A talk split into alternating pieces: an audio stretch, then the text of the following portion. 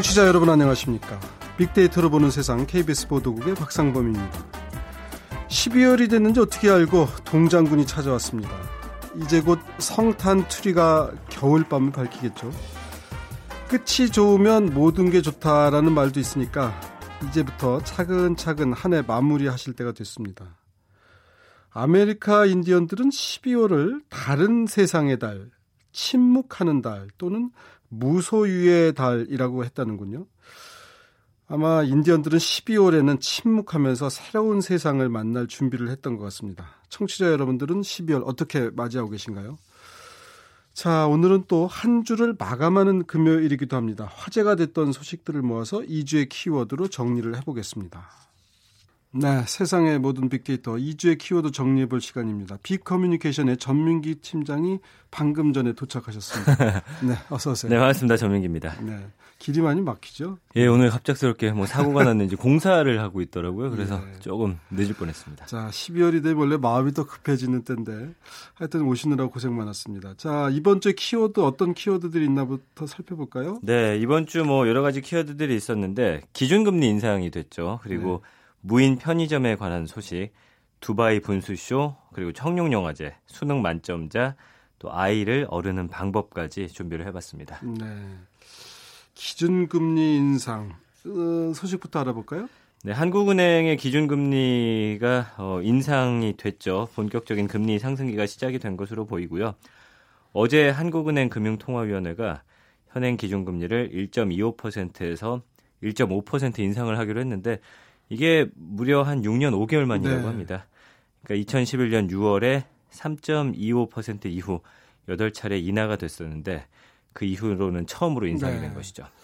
미국이 주도해서 초저금리 시대로 갔다가 미국이 이제 먼저 올리기 시작하니까 막 우리도 안 올릴 수 없었을 겁니다. 보통 이제 금리를 올린다는 건 경제가 좀 좋아졌다, 경제 체력이 좋아졌다는 의미도 있지만 막상 이제 금리를 올리면 그동안 돈 빌린 분들, 뭐 집 사느라고 빌리고 이런 분들은 부담이 커지잖아요. 아무래도 그래서 그렇죠. 이제 그 온라인 상에서도 이렇게 관심들이 많았던 모양이군요. 그러니까 SNS 상에서는 네. 뭐 미국의 경제라든지 전 세계 경제 이런 것보다는 예. 당장 내가 예. 어떤 영향을 받는지에 글쎄요. 대해서 좀 관심들이 많으세요. 그러니까 뭐 내가 빌린 대출에 대해서 바로 오르는 것인지 아닌지 뭐 네. 서로 궁금해하고 하는데 사실 이것은 어떤 대출 금리 자체는 기준 금리 인상에 따라서 곧바로 가상금리에 네. 반영되지는 않습니다. 예. 그래서 기준 금리 인상 시점을 전후로 해서 네. 점진적으로 상승세를 보이기 음. 때문에 뭐 이거는 계약하신 또 은행에 따라서 네. 뭐 어떤 또 상품을 썼느냐에 따라 다 다르거든요. 네, 변동금리냐 아니냐 먼저 뭐 예. 개별적으로는 예. 조금씩 다르겠죠. 그러니까 사실은 은행을 한번 찾아가 보셔서 어떻게 네. 되는지를 확인해 네. 보시는 게 인터넷을 통해서 이야기 네. 나누는 것보다는 예. 더 확실한 방법이고요. 일부 전문가들은 한 3년 안쪽에 갚으실 거면은 변동금리가 낮다 뭐 이제 이런 얘기들도 하시던데 예.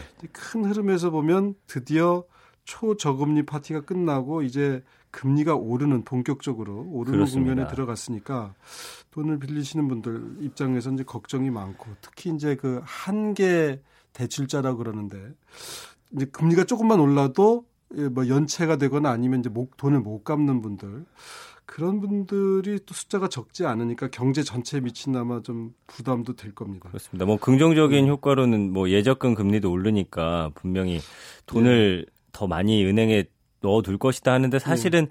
아마 은행 입장에서도 예적금 금리는 조금 더 천천히 예. 올릴 확률이 높아요. 그렇기 때문에 알겠습니다. 뭐 확인을 해보셔야 우리 됩니다. 우리 전민기 팀장님은 뭐 돈 빌리신 거 없나요 은행에서? 저 이제 전세금 조금 아주 조금 아, 전세금도 요즘은 대출을 많이 예. 받죠. 하여튼 금리 인상이 우리 국민 한 대부분에게 이렇 직접적이든 간접적이든 영향을 미쳐서 이렇게 아마 이주의 키워드 상에서도 제일 앞머리에 소개해 주신 게 아닌가 싶습니다. 두 번째가 무인 편의점이었던가요? 그러니까 무인 점포들이 전 세계적으로 지금 많이 시범 운행처럼 되고 있는데 네. 국내에서도 한 편의점이 점포 내 계산대가 아니라 고객이 본인의 스마트폰을 이용해가지고 직접 결제하는 시스템을 업계 최초로 선보였습니다. 네. 스마트폰 하나로 상품 스캔부터 결제까지 그것도 이제 점내 별도의 장비 없이 스마트폰 하나만 있으면 진행할 수 있게끔 하고 네. 있고요. 네. 이렇게 편의점이라든지 슈퍼마트를 운영하는 유통기업들이 점포 무인화 기술을 갖춰가고 네. 있다라는 소식. 그러니까 구매 결제는 물론 상품 관리 뭐 여러 가지. 근데 고용 문제는 극복해야 할 딜레마인데 예. 어 여러 가지 보니까 어떤 우리가 생각하는 이상과 현실은 조금 다르다라는 게또 음. 잠시 후에 또 전해드릴 소식입니다. 그게 이제 사실 제가 지난번에 최재현 이사님이 얘기를 하시길래 네. 아니 그러면 저 스마트폰으로 제가 이제 이게 원래 이제 그 계산대 계시는 분들이 하실 일을 직원이 하실 일을 손님이 하는 거잖아요. 그렇죠. 그럼 뭘 좀 싸게 해주든가. 왜냐면 스마트폰으로 먼저 한 개 물건 한 개 살 때 상관없지만 한뭐열 개 산다. 그럼 그거 계속 열 개 계산해야 되잖아요. 스마트폰에 갖다 대고서. 그렇습니다. 네. 그러면 내가 한 그 고생을 뭔가 환산, 뭔가 돈으로 음. 좀 보상을 받아야 되는데 그런 건 또 없단 말이에요. 그런데 막상 그 해보니까 사람들이 셀프 계산대를 뭐 좋아한다는 얘기도 있는 것 같고 어땠어요? 그러니까 한 대형 마켓 대치점에서 계산대 넉 대 중 두 대를 셀프 계산대로 바꿨거든요. 네. 그러니까 계산대 오른쪽에 물건을 그냥 올려놓고서 예. 기계가 알아서 이제 360도 모든 면의 바코드를 인식을 해서 계산하는 거고 그런 다음에 결제는 이제 카드로 하게끔 되어 있는데 어, 사람들이 써보니까 네. 사람 계산대보다 차라리 이 셀프 음. 계산대가 편하다라는 거예요. 아, 이렇게 올려만 놓으면 된다 이거죠? 예. 그리고 음. 전체 80% 상당 고객이 무인 계산대를 선택을 하더라는 음. 거죠. 그러니까 뭐 계산 정확도라든지 고객 선호도 등에 있어서도 뭐 큰 문제가 없었다고 합니다. 네. 그렇기 때문에 소형 점프를 중심으로 확대해 나가겠다 이렇게 밝히고 있는데 저도 그 광명에 있는 가구점에 가서 예. 제가 직접 하는 걸 해봤는데 예. 뭐 거부감도 없고 편리하다는 생각이 아그 스마트폰에 갖다 대는 거예요? 스마트폰은 아니고 그러니까 그거 갖다 예. 대면 불편해요. 그렇습니다. 근데 그냥 이렇게 예. 물건을 놓기만 하면 알아서 계산이 된다 이거죠? 그러니까 그 거기에는 이제 제가 갖다 찍어야 되는 거고요. 예. 스스로 스캐너에다가. 근데 뭐 아무래도 찍는 거는 불편할 수 있는데도 불구하고 사람들은 그냥 어. 사람과 사람 맞다는 것보다는 그냥 네. 기계로 내가 스스로 그냥 마음 편하다, 편리하다 이렇게 어. 나오는 거죠. 아 실제로 그게 더 편리해요?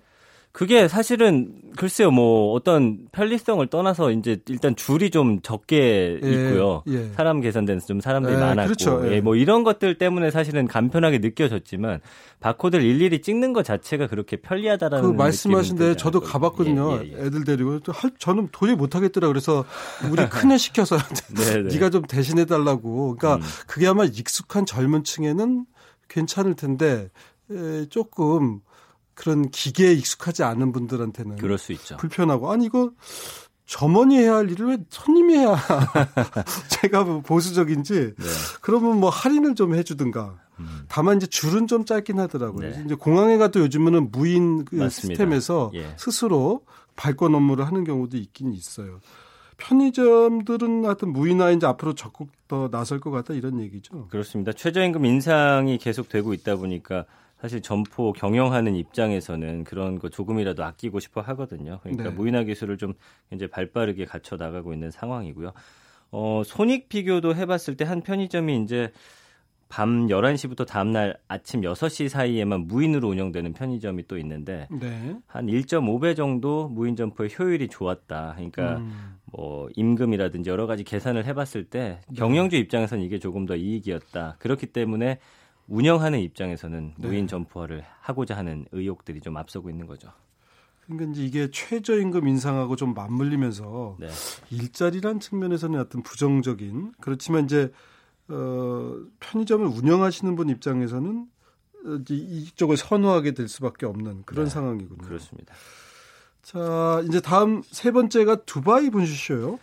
그러니까 두바이 분수쇼 그 버지 칼리파라고 하는 굉장히 높은 예, 예 건물이 예, 예. 있죠. 예. 아랍에미리트에 지금 예, 우리나라 분들도 관광 많이 떠나시는데 네. 그 옆에 그 분수대가 있는데 여기 이제 분수쇼가 상당히 유명합니다. 네.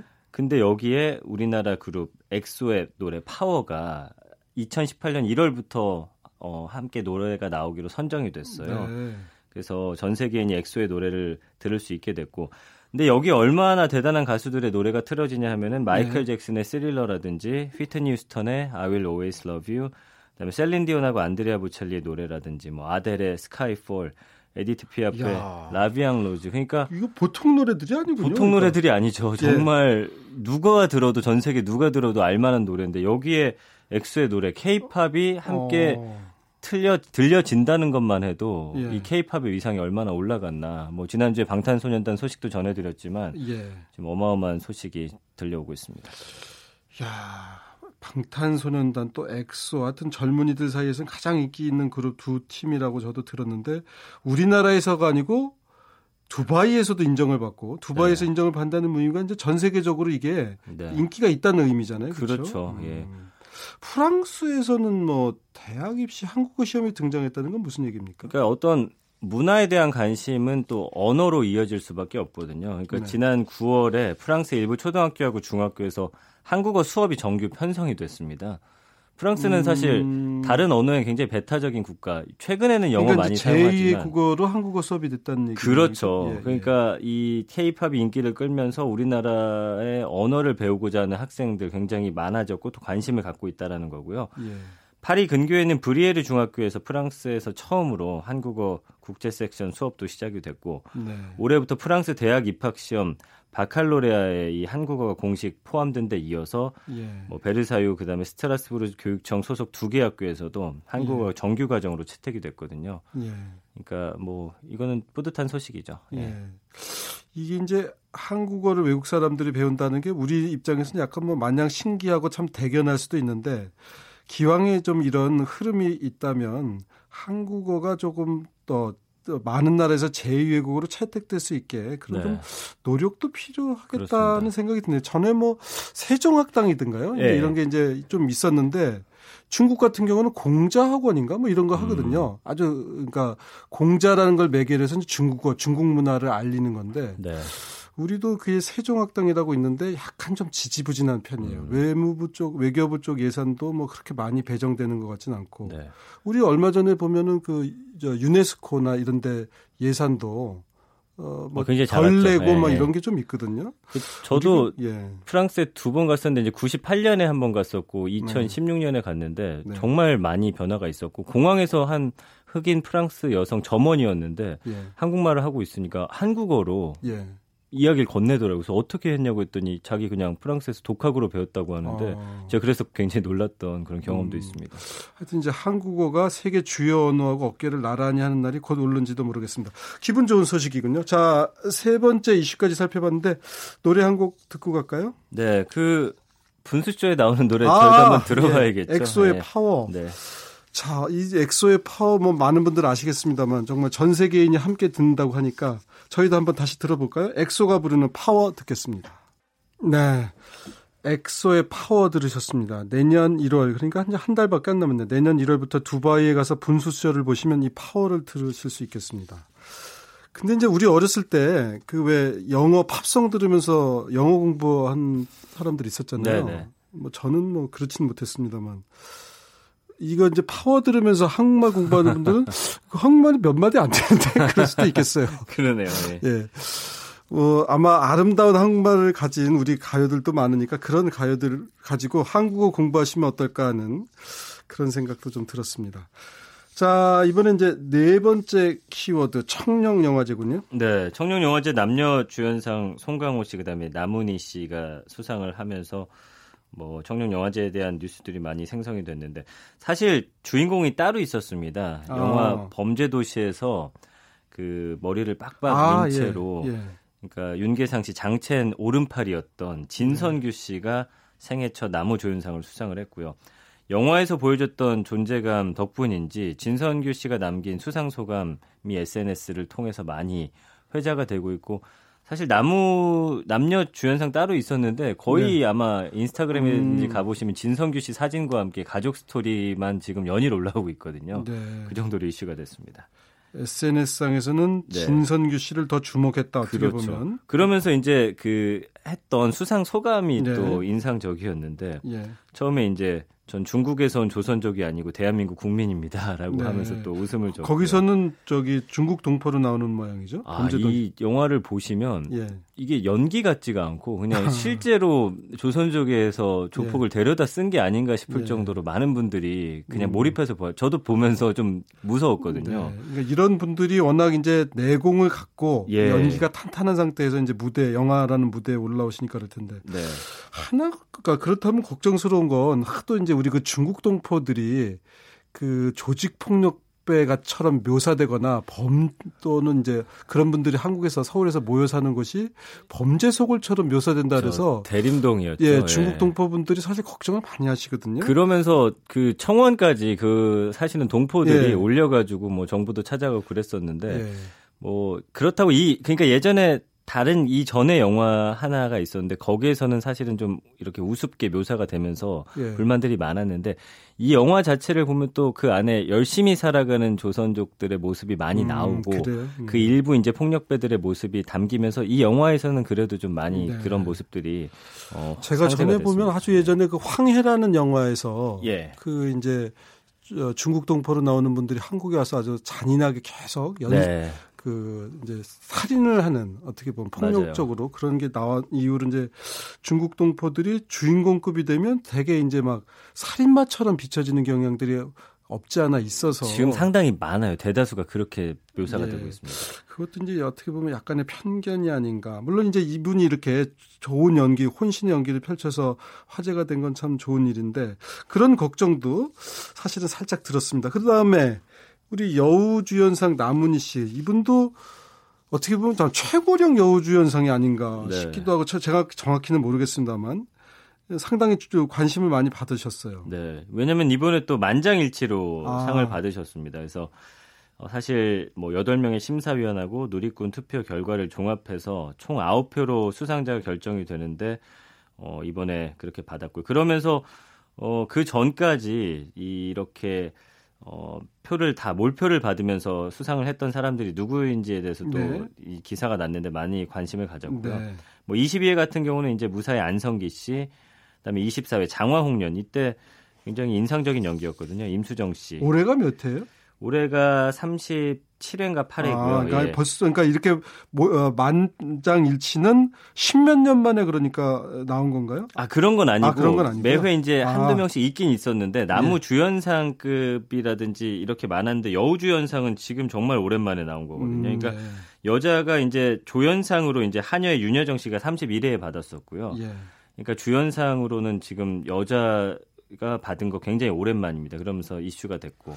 그러고 보면 네. 최근에 영화를 그 남성 배우들이 남자 배우들이 맞아요. 주로 끌고 가잖아요. 예. 그러니까 뭐 완톱인 경우도 있고 투톱인데도 그냥 남자 남자 두 명이 영화를 주연으로 끌고 간다든가. 사실은 여성 배우들이 주연을 꽤 찬다는 것 자체가 어려웠던 시절인데 70대 남은희 씨가 이렇게 여전을 펼치시고 여우주연상 받은 건 참 이채로운 일이에요. 중요한 부분 짚어주셨는데 할리우드에서도 그래가지고 여자 배우들이 예. 성명을 냈었습니다. 예. 일단은 그 어, 영화를 출연한 출연료부터도 너무 차이가 많이 그렇죠. 나고요. 근데 영화계 입장에서는 또 이거 빅데이터로 분석을 해봤더니 예. 남자 배우가 나와야 또 흥행이 잘 됐고 스토리 라인도 그럴까요? 글쎄요 그거에 대해서 관객이 많아서 그런가요? 그거에 대해서는 제가 뭐 정확히 지금 분석을 음. 안 했기 때문에 뭐라 예. 말씀드릴 수는 없지만 그런 조, 자료가 있습니다. 예, 예. 그러다 보니까 계속 그쪽으로 좀 쏠림 현상이 심해지고 예. 있는 상황이거든요. 그런 면에서도 우리 그 남은희 씨 배우 남은희 씨의 여우주연상은 의미가 좀 있어 보입니다. 네. 자, 다음 키워드는 수능 만점자군요. 네, 2018년도 대학 수학능력 시험에서 만점자가 총 9명으로 이제 알려지고 있는데 그 자연 계열에서 5명, 인문 계열 4명. 근데 이제 정확한 만점자 수는 다음 달 10일 성적이 좀 공식 통지가 돼야 이번 확인이... 달 아닌가요? 12월? 그렇죠. 예, 예. 달이 바뀌었습니다. 아, 그렇죠. 이번 달 10일 성적이 예, 예. 이제 공식 통지되면 예. 확인이 되고요. 예. 수능 만점자 9명 중에서 고등학교 3학년 재학생이 단 한 명으로 확인이 네. 됐습니다. 거의 대부분이 이제 대구에 있는 학생이 맞아요. 뭐 재수나 삼수를 한 학생이었는데 그 중에 이제 우남고 3학년 강영규 군이 또 만점을 맞으면서 2017학년도는 수능 만점자 3명이었고 16학년도 16명이었는데 뭐 그 중간쯤 정도로 나온 것 같고요. 근데 요새는 뭐 일단은 12일 돼서 다시 기사가 나겠지만 네. 요즘엔 예전에 그 트렌드 보면은 그냥 혼자 공부했다라든지 네. 이런 인터뷰 기사는 많이 좀 사라지고 있는 아니 근데 요번에도 보니까 뭐 예. 집에서 열심히 공부하고 문제 풀릴 때까지 2시간 동안 문제하고 씨름했다는 그 인터뷰 있던데. 그러게 있는데 제가 얼마 전에 이제 수능 네. 만점자들 역대 수능 만점자들의 이야기를 또 따로 그 인터뷰한 게 있어서 봤더니 예. 언론사에서 약간 다른 거는 커트하고 그런 식으로 좀 많이 뭐 내보냈다. 공부했다는 거예요? 예, 그런 어. 식으로 좀 내보냈다라는 게또 아, 화제가 그러면 됐었습니다. 수능 만점자들도 학원을 많이 다녔다는 뜻인가요? 학원을 뭐 많이 다니진 않겠지만 필요한 예. 과목은 꼭 찾아다녔다라고 예, 이야기를 하더라고요. 필요한 과목. 예. 근데 이제 대개들 보면 그 공부를 잘 하는 학생들의 얘기를 들어보면 역시 자기가 주도하는 맞습니다. 자기 예. 주도 학습을 하는 거는 분명 학원을 갔든 뭐, 뭐 아니면 학교에서만 공부를 했던 간에 자기가 무언가를 알, 알 때까지 확실히 알 때까지 그냥 넘어가지 않고 사실 우리가 공부할 때 보면 잘 맞아요. 몰랐는데 네. 에이 그냥 아는 걸 거야라고 넘어갔는데 조금만 문제를 꼬면 어 내가 알았던 것 같은데 하면서 맞습니다. 흔들릴 때가 있잖아요 시험 풀 때. 음. 그 만점자들의 어떤 특징이 뭐였냐면 예.